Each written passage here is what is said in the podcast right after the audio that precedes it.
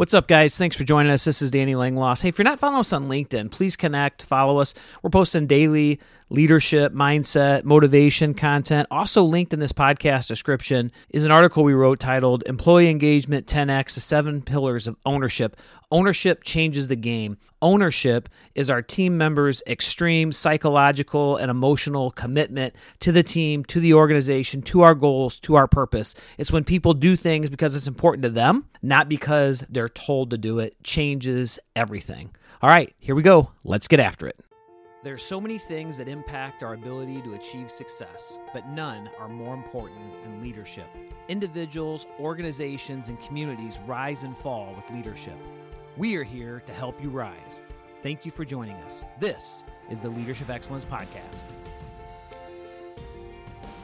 Hello, leaders, and welcome to Leadership Excellence. My name is Danny Langloss, and today we're joined by Melanie Pump, and we're going to be talking about the devastating impacts of toxic work culture and how to eliminate the natural insecurities and fear within our teams.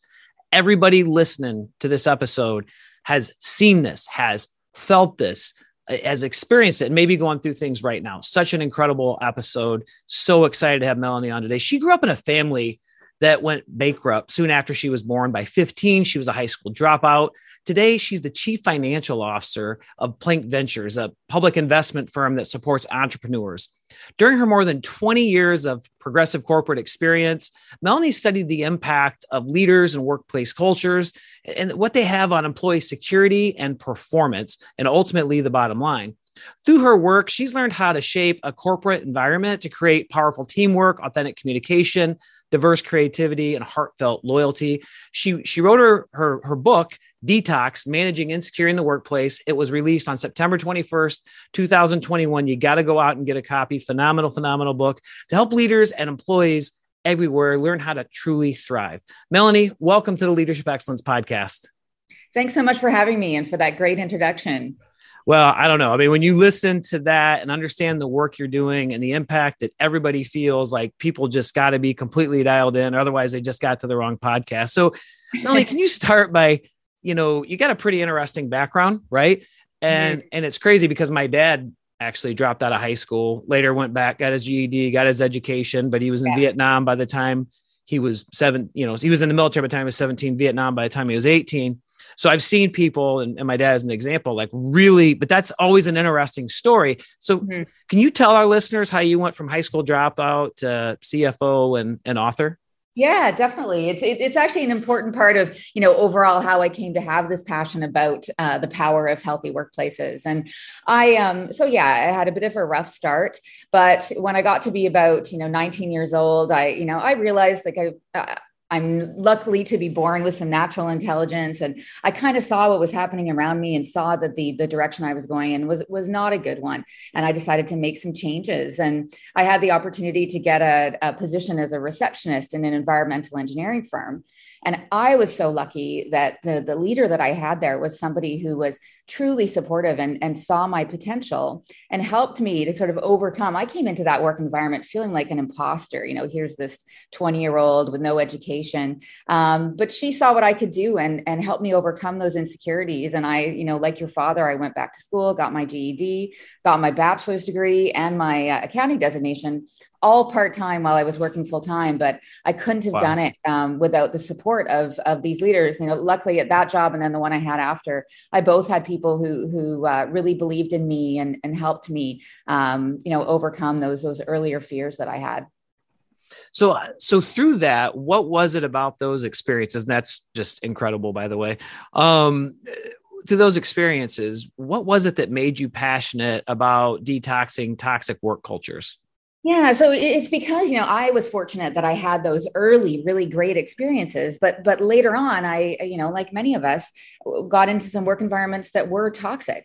And so the comparison between like me realizing if if those first jobs of mine had been in toxic work environments, I might still be uh, at that receptionist desk today. Um, if I hadn't had leaders who had truly supported me and made me feel safe, let me feel comfortable expanding out of my comfort zone, I may never have gotten to where I was. Because when I got into those toxic workplaces, I saw that's what's happening. People were shutting down, protecting themselves, not putting themselves out there because they were afraid of, of the repercussions in an unhealthy workplace. yeah the, your, your story is is really as we think about it you know we talk about individuals organizations and communities rise and fall with leadership and the impact we can have on our team members. And now because of the investment a leader made in you the mentorship the coaching all of those things now the impact you are having and many other people and that, that you're giving that back. And and yeah what would have happened if you're suffering with imposter syndrome and lack confidence and question yourself if you would have been in a toxic work culture? And that's the impact leadership can have on people's lives. And it's one of the reasons i'm so just so passionate about it. So what does melanie what does a toxic work environment look like yeah, so there's the really obvious things like we think when we think toxic work environment, we tend to think about bullies and micromanagers, those type of things. And that definitely makes a work environment toxic. But there are other things, more subtle things. Like, for example, if there's a workplace that has a lot of uncertainty, so people aren't clear about what um, what's the strategy is, they're not sure if their job is safe, they're not clear on the expectations on themselves. Um, that kind of uncertainty can make people feel insecure, defensive, and that can create toxicity in the environment. Um, there can also be toxicity if people aren't in the right roles, uh, because when somebody isn't in the, the right role that's for their skill set and they don't feel comfortable, they can start using toxic behaviors to protect themselves. So it is really why it's so important for us to make sure that we not only put people in the roles that are a right fit for them, but also provide them the support that they that they need. So those are some of those things. Like all of those things actually trigger pr- defensive behaviors in us, and and when you have a workplace where people don't feel safe, that's when that workplace becomes toxic.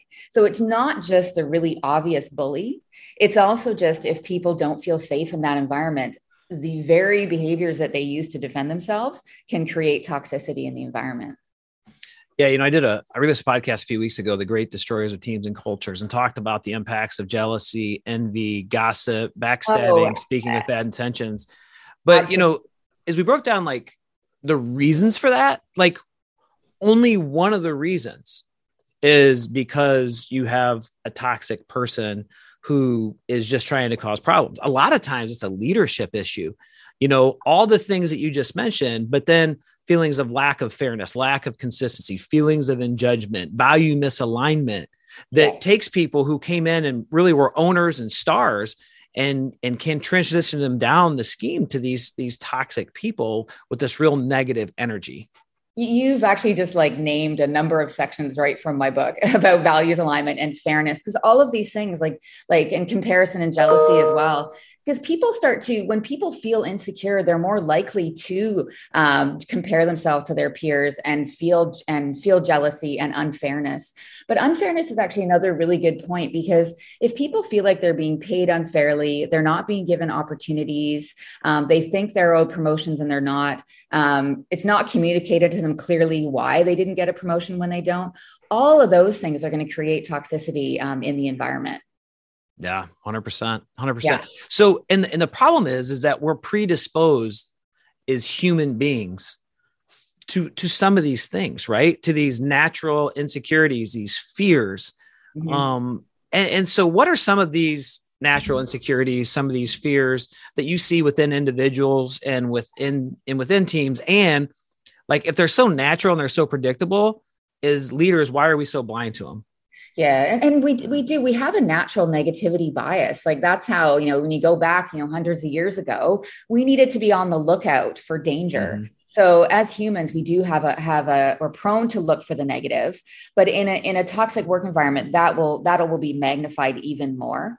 Um, so as you know, eh, so obviously avoid a toxic work environment because in one your your people are only going to look for the negatives. They're not going to see the wins. Yeah. um, and, and, really uh, one of the main ways that i see uh, to avoid that is is really really being transparent. Because when people again don't understand what's happening in their environment that triggers um, that sort of uh, need for safety. You know your fight or flight you're going to be trying to figure out what's going on because uncertainty is danger. Um, so leaders really do need to try to make an effort to be transparent with their teams to avoid um, triggering um, that that instinct. So, what are some things leaders can do to be more transparent? What's that look like in actions and behaviors? Yeah. So for one thing, role role clarity is is really important. So being ensure that you're you're being clear and defining your expectations of your team. So being transparent and on what that is. And I recommend putting that in writing because there can sometimes be assumptions made. You know, a leader thinks they've clearly communicated something and it actually wasn't clearly communicated to the employee. And then also making sure when, if you do have a performance challenge with somebody and you're, you're not happy with how they're doing, it can be hard to give feedback. But, you know, in my experience, people pick up on that negativity. So if you don't communicate that to them um, they they're going to know something is off and that's going to going to trigger those insecurities in them. So even though it's hard to give you know negative feedback if you are thinking something if it's in your head that you're not happy with someone's performance make sure that you give them that feedback yeah, 100%. You know, one of I think one of a leader's greatest tools is proactive communication. Um, yeah. People know this who follow me on the podcast, but you know, especially like the last five or six years before I became the police chief in the department, um, it, it was a it, it, was it was a nasty culture, yeah. and you know, it, they, there there were there were goals, there was a place we were going, but there was a division in leadership. There was a failure to speak with one voice out of our top administration um, it created all these different feelings and senses of you know things aren't fair things are unjust there's no consistency there's favoritism. And and a lot of it was just a failure two big failures. One was proactive communication. Proactive communication is one of the leader's greatest tools. You go mm-hmm. out there you eliminate uncertainty. When you do you take away anxiety fear. You let people know they're important they're valued yeah. Um, and the other was a lack of accountability within the organization, allowing certain things to happen. So as you talk about this, like it takes me back into those moments. And you talk about role clarity. One of the things we did and created um, were expectation statements. So mm-hmm. the expectations were clear. And and and don't miss this, anybody listening. We just don't create those expectation statements for the frontline employees. We create them for the frontline supervisor, middle management, and for the very top administration. Yeah. We're all accountable. These are the expectations, and you create those fairly inclusively. Um, and they really help to to shape the culture and environment. So when you talk about these things, it just it it triggers a lot of, of yeah. some things that that, that I went through and that's such a good point. and you know you, when you when you're saying having that role all the way up to the top like that that counts in a number of areas as well like like if you have a clear value statement also around the behaviors that are acceptable within the organization making sure that stretches all the way up to the leadership level as well um, because we're, we're talking about the power of, of leaders but but tone from the top the way your your leaders act um, that flows down through the company as well so so really everything that you do does need to um, go across your whole organization um, including the people at the very top. So you talked about performance challenges, right? Like, and and what I heard you say is like if somebody's having performance issues and we're unsatisfied with performance, if we're the the boss unsatisfied performance, they can feel that negativity even if we're not saying anything to them. So how do you help leaders, or what are your suggestions to leaders who have a strong fear of man, meaning they want to be liked by everybody, yeah. and they're they're worried if they have this conversation that they're not going to be liked right yeah. i mean that, that's a total wrong way of thinking but that's but how do you pe- help people overcome that and be able to step into these kind of conversations yeah, and, and I guess because you know I'm I'm one of those people. Like I I do I like to support people and help lift them up, and so learning to give um, you know constructive feedback was difficult for me too. But the, the way I got around that over time is I realized you know we're really not supporting people when we're not giving them clear feedback and helping them helping them to improve and grow. Um, so there's that you know how does somebody grow their career and learn if they're not given feedback on how what's not they're not performing well at. The other thing is is is as I've said you know we humans we we're very sensitive. We pick up on on energy and negativity because uh, we have that negativity bias. So even if you don't say something the employee is going to know something is off as i've said. They may not know exactly what it is yeah. but they're going to know that and in you not telling them you're actually potentially they might be losing sleep they're having anxiety they don't know why because they feel like something's off. So it's really just it's it's not doing somebody a favor to not give them that that feedback. So that's how i got my head around it is really really mm-hmm. realizing that if I want to support my team, um, that includes letting them know when there's an area that they need to improve. Yeah, I truly believe that that people don't wake up in the morning and, and say, you know, I'm going to go to work today and I'm going to figure out how I can really suck. Right. that, that, that most people want to yeah. do a good job. But if you've done a good job of hiring and onboarding, most people want to do a good job. A lot of times they might not understand what that good job is. And yeah. so if our goal really as leaders, we say we're all about our people, we want to help our people reach their full potential. When you reframe this, what most people would consider a negative conversation the way you have and said, this isn't about being negative or tearing somebody down. This is about building somebody up. This is about helping them accomplish exactly. the goals that they want to accomplish. It completely changes yeah. the conversation. And it and it makes us as leaders more willing to step into that conversation. And then you're also building a healthy relationship with that employee too, because if you have that in your mindset as to how you're doing it, again, they're going to pick up on that and they're not going to be as afraid of that discussion. Whereas now, you know, many models where we give feedback once a year in a performance review, well, of course, people go into that terrified. Whereas if it's if it's an on, you know, so one thing I do recommend is an ongoing discussion. So it's just a normal part of your relationship with your team to talk about to talk about performance and that you're doing it to improve to help them improve their overall growth and career and then also to support the business yeah you the the, the excellent point of this is normal this is ongoing this is how we yeah. do things and then it's not a problem at all and then people are able to accept that feedback and then when you go out and ask for feedback as the leader um, and and open and honest feedback, and you develop those levels of psychological safety, which I know we'll talk about here in a little bit, and people feel comfortable giving that to you. You say, "Hey, I'm human. I make mistakes as well." Then nobody's worried about having to be perfect anymore and it really creates the environment you're going to talk about here in a little while. Yeah yeah no exactly. And and also that you know making mistakes okay like that really is a critical piece. And i i try to do that with my teams is you know i am definitely not perfect. There's areas where i'm strong and areas where i'm not and and letting my team know that too. And that's how i build my teams. I build my teams with people who have areas of strengths that i don't have. And uh, and then we work together to achieve you know the best possible result. Love it love it love it. So let's let's talk about that. Let's um because i wanted to talk about failure our relationship with failure. And and how do we as leaders create an environment where we accept where we embrace where we celebrate failure? Um what does that look like? How do you how do you do that yeah, and uh, it's it, it is important because we all make mistakes, and and you know, uh, for a business to be successful, they need to know when there are failures and mistakes because then again, you can learn from them. You can put steps in to make sure they don't happen again. Um, so you want a culture where people don't feel like they need to hide anything that goes wrong. Um, like one of the great ways to do that to do that is is you can even go back to to the how the company was built. Like i'm sure every founder um, had failures before they before they got to the success of their business. So even just as a foundation for for a founder to talk about that. Um, and then leaders themselves you know like like i've just said you know being okay to share um, when you've made a mistake and and also ask for help. Um, because as is leader, leaders don't have to be perfect. Like yes we're we need to be strong and we need to give confidence to the business but that doesn't require perfection. Um, confidence can even actually be greater when people know that their leader is one is truly being honest about their own areas of, of strengths and weakness. No a- absolutely absolutely.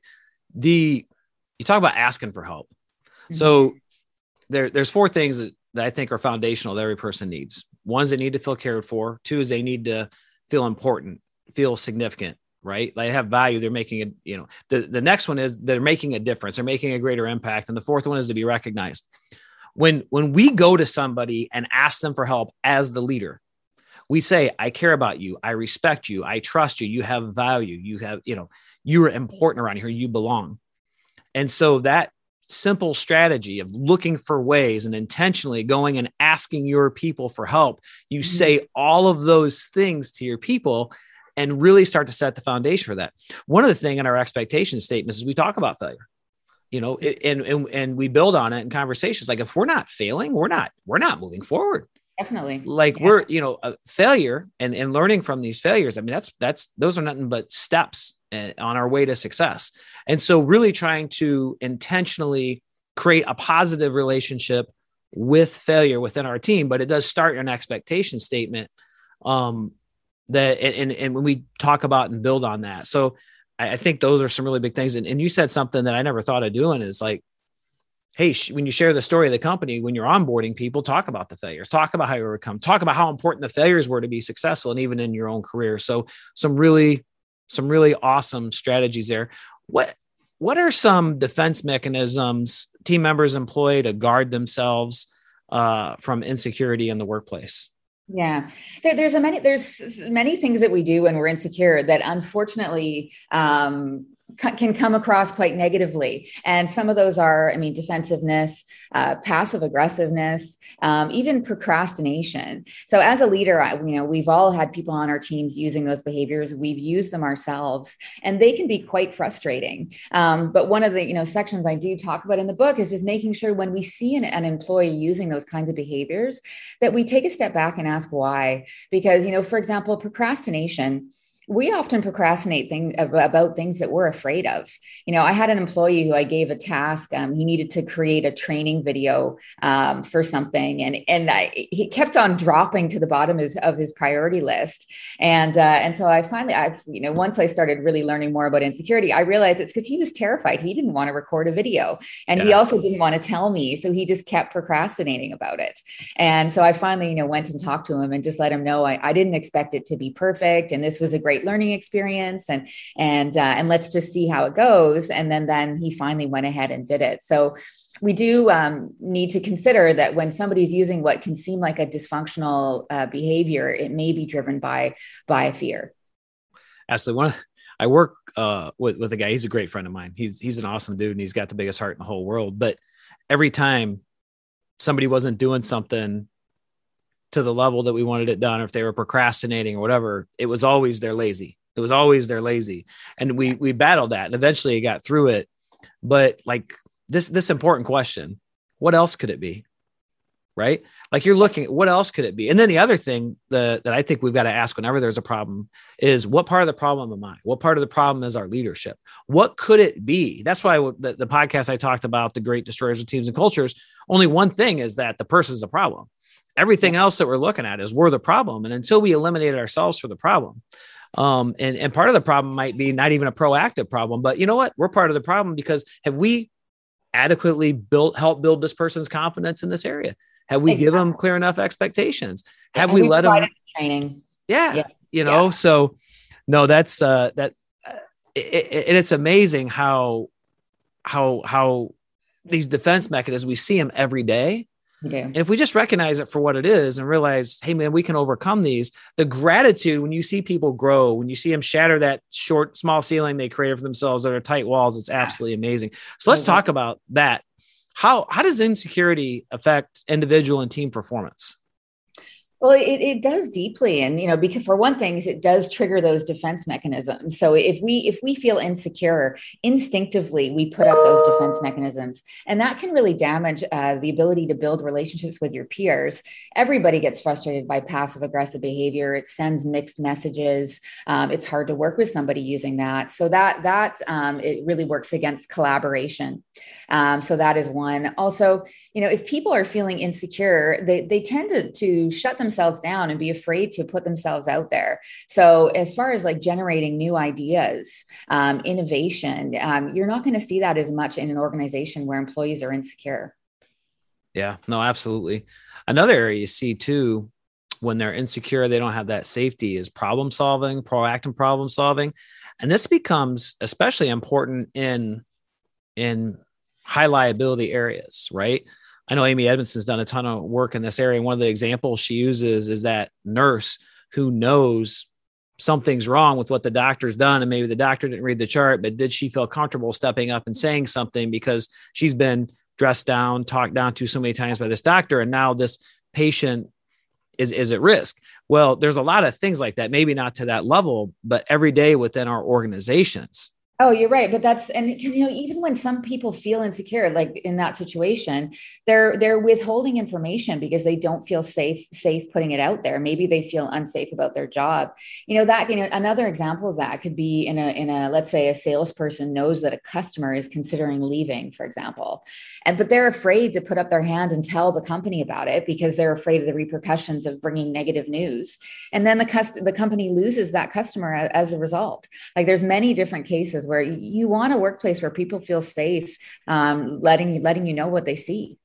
Absolutely. So this is a good time to talk about that. What are some strategies that we can employ as leaders to create more psychologically safe work environments? Yeah, and, and we we've talked about some of them already. Um, you know, building building strong relationships with your with your employees um, is is one. So having that open open transparency, sharing um, even your own mistakes, because that that will um, allow people to to be more open. Um, yeah there's there's many different different things. Also having and having in general having an inclusive culture. So if you have an organization where there's a lot of, of silos um, people do um, stay within those groups and not share information. Um, you want people feeling like like they are connected with their peers and there's a general sense of belonging um, which will lead to to more openness overall and then you know dealing with those behaviors um, you know it, it is difficult if you have an employee in your work environment who is using harmful behaviors like bullying. And many organizations um, they, they let it go on for too long. And it can really poison. It's amazing the impact that one person using those kind of behaviors can have on the overall psychological safety of the environment. So we really do need to be sure that we deal with them when they occur. Now 100% it one of the one of the things we went through and in one of my former jobs was whenever there were promotions coming up mm-hmm. you would there there'd be a lot of competition which is which is really a bad thing within an environment but then you would see people speaking with bad intentions gossip rumors you know somebody like one of the situations we dealt with was somebody went to went to you and said this was going on and Danny said that and then they would come to me and tell me something else was going on and Melanie said this and so mm-hmm. we went to address it, and somebody asked me, like, you know, what you, you can't control what they say to people. You're going to be the gossip police. I said, we're absolutely going to be the gossip police. We have the right to have a, a strong, positive workplace culture.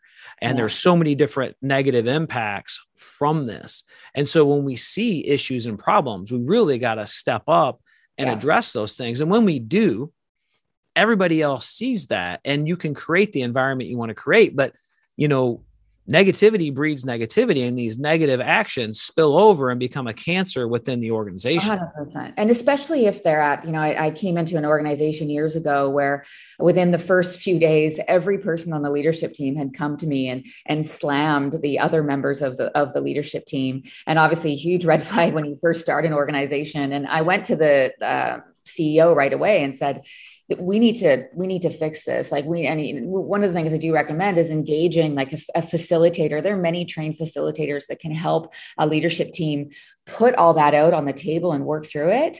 Uh, because if you have people going and talking behind each other's back, um, again, we sense stuff. So the people that are being talked about probably have a feeling that that's occurring. And that is going to be a highly dysfunctional leadership team. Um, and they need to get that out, out on the table and work through it and rebuild those relationships because that's going to poison the whole company for sure.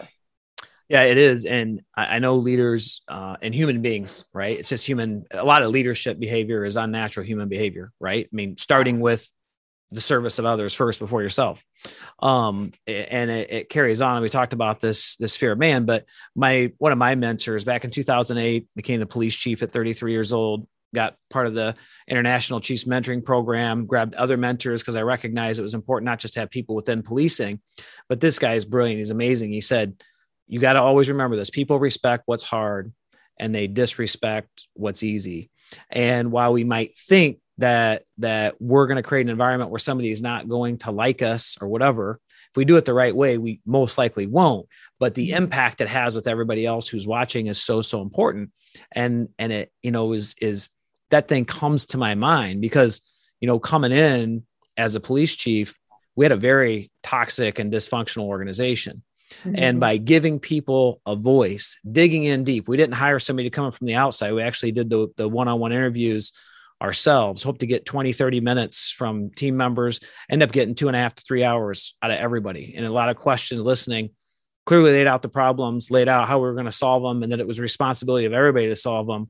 And, and within six months, everything was completely turned around. So hearing all these different strategies and wishing I'd have had a couple of the other ones at the, at the time it just it just shows how how important that is. So really appreciate you coming on today and and sharing this and taking a deep dive into this topic. So so important. Yeah thank you so much for having me. What i, I want to ask so it's one thing to lead in cultures where everybody's there but now this hybrid and remote working do, do you have some special considerations that you want to share for those kinds of environments? Yeah, it's it's it's been such a unique time, um, and it is more difficult for companies to to keep their employees connected and engaged when they're working from home.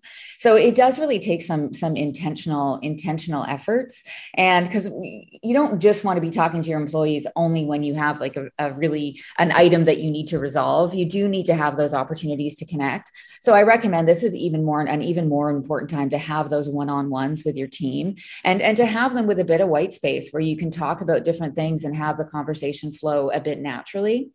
And the other aspect of that is when you do that, make sure you keep those meetings uh, because we're all really busy. But if you're if you're setting an, an, an, appointment with an employee and then moving it or canceling it, that sends a that sends a message to them that they're not important. So I, what I'm doing is making those meetings, keeping them, and and just really making sure my employees know that they're important. Wow pure gold right there pure gold a little deeper dive you have any call to action you want to leave our listeners with yeah so you know we've talked about some really critical things and you know one thing i would one of the most important things i think that we've talked about is getting people to stop and think. So if you see your employees, they're being passive aggressive, they're procrastinating about something, um, ask, stop and ask why, and and you know take a look at your own behavior. Are you doing something that's triggering that? And then also look around in in the environment. Is there something else that's there that can be fixed? Does the person need more training, more support? Uh, I feel like that's what my leader did for me when I was you know 21 years old as that receptionist. They saw that I was insecure and they asked why, and and that led to me you know going on and having this career you know to become an executive and now be able to help people so you never know if you help somebody overcome a fear you know what that what that could lead to yeah absolutely melanie where can where can people find you at how can they connect with you yeah, so that I have my website is melaniepump.com and then I'm on uh, most social media at at Melanie Pump CFO. Excellent, excellent. And we'll link those for the listeners. We'll link those things in the podcast description. Um, we'll also link. You're, you're on LinkedIn, right? I think we're kind yeah, yeah. LinkedIn. LinkedIn is where most of my stuff is posted, so definitely check me out on LinkedIn. Yeah, so we'll we'll just quick links within the podcast description.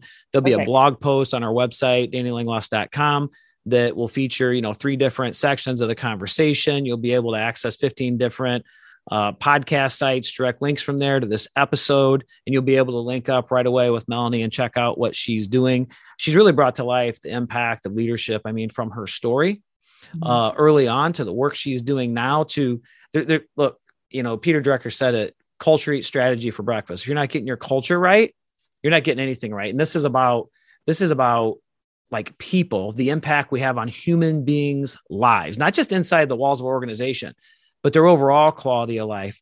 But if that isn't important to you, it's also about profits because profits are are driven by that teamwork, that innovation, that creativity, that proactive problem solving, customer service, like always delivering to the highest level. And people can't deliver to their highest level if they're in a negative or toxic culture. So, you know, we talked about toxic culture, we talked about natural insecurities and fears. We've got to be aware of those, put those up front. When we see something, are they lazy? Do they not care? What else could it be? Dive in. You never know what it is, right? Impacts on performance. What are people's defense mechanisms? How to build psychological safety. So much gold from this from this episode. I do want to remind people we're now releasing the transcript. That'll be linked in the podcast description. That'll be put out on LinkedIn. Um, just just pure gold, Melanie. Thank you again for coming on coming on the show today. Yeah, thank you very much. To our listeners, if you enjoyed this episode, please consider giving us a rating review. Hit that subscribe button so you never miss another episode. All those things help us reach people more organically. And remember, always be committed to excellence.